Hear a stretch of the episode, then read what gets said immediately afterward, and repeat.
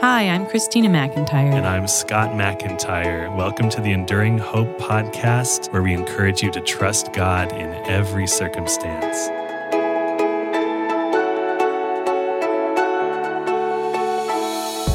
Last time, we considered Mary, the mother of Jesus, and we talked about her amazing trust in the Lord, even though she didn't understand exactly what was happening or how it would all play out. Now let's consider Joseph, her fiance, and how he may have felt when Mary brought him the news. She says something mind boggling. She's pregnant, and the source of that pregnancy is the Holy Spirit. What should he do? Joseph clearly loved her, but he was also a man who followed the precepts of Jewish law, so this news is troubling to say the least. Matthew chapter 1 tells us this, starting in verse 19. And her husband Joseph, being a just man and unwilling to put her to shame, resolved to divorce her quietly. Can you see Joseph's compassion for Mary here, even as he's trying to distance himself from what he perceives as a sinful situation? He doesn't think he can go through with the marriage, yet the passage specifically says he wanted to divorce her quietly, which would spare her from public humiliation. Verse 20 continues But as he considered these things, behold, an angel of the Lord appeared to him in a dream. Just as in Mary's story in our previous podcast, Joseph is visited by an angel as well, in his case, in a dream. Mary was addressed as favored one.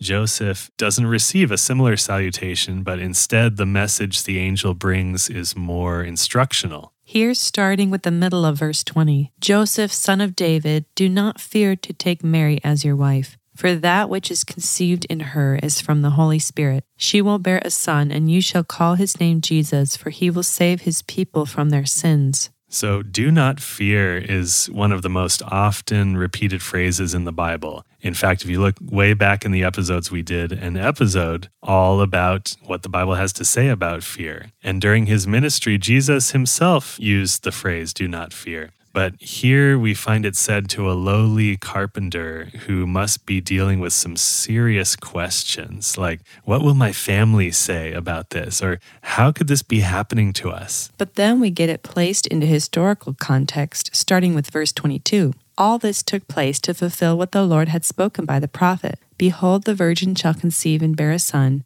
and they shall call his name Emmanuel, which means God with us. This prophecy is found in Isaiah 7:14. Because he was a godly man, this passage may have been familiar to Joseph, but it must have seemed unimaginable that he would have a role in the coming of the Messiah. And yet, this is exactly what was revealed to him. Let's conclude with verse 24. When Joseph woke from sleep, he did as the angel of the Lord commanded him. He took his wife, but knew her not until she had given birth to a son, and he called his name Jesus. Notice the transformation that occurs here. Joseph goes from wanting to quietly remove himself from disgrace to fully embracing his role in God's plan of salvation. Clearly, he had questions and even had formulated an exit strategy from this uncomfortable situation, but ultimately, he obeyed. Are we willing to take God at his word and do as he commands? What will our family and friends think? Or what will it cost us truly to walk out God's plan for our lives? And what about the first message brought by the angel? Do not fear.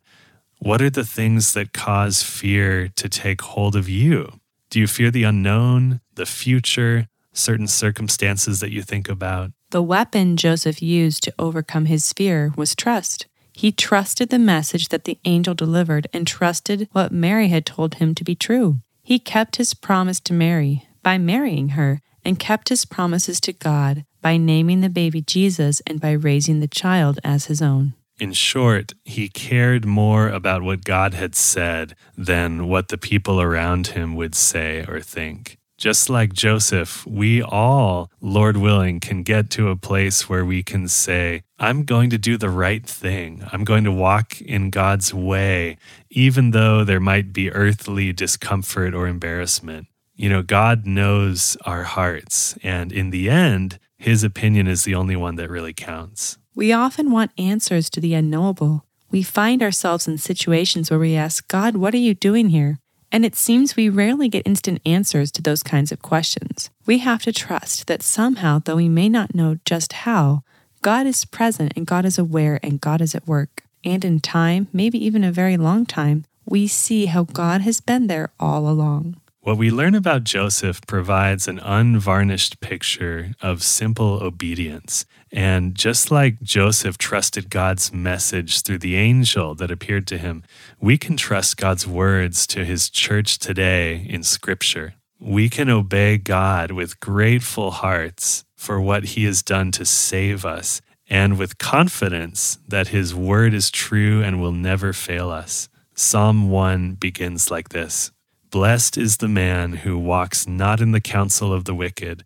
nor stands in the way of sinners, nor sits in the seat of scoffers. But his delight is in the law of the Lord, and on his law he meditates day and night. He is like a tree planted by streams of water that yields its fruit in its season, and its leaf does not wither. In all that he does, he prospers. And as we walk through this season of Advent, may we embrace in fresh ways that precious trust that begins the moment we place our faith in Jesus as personal Savior.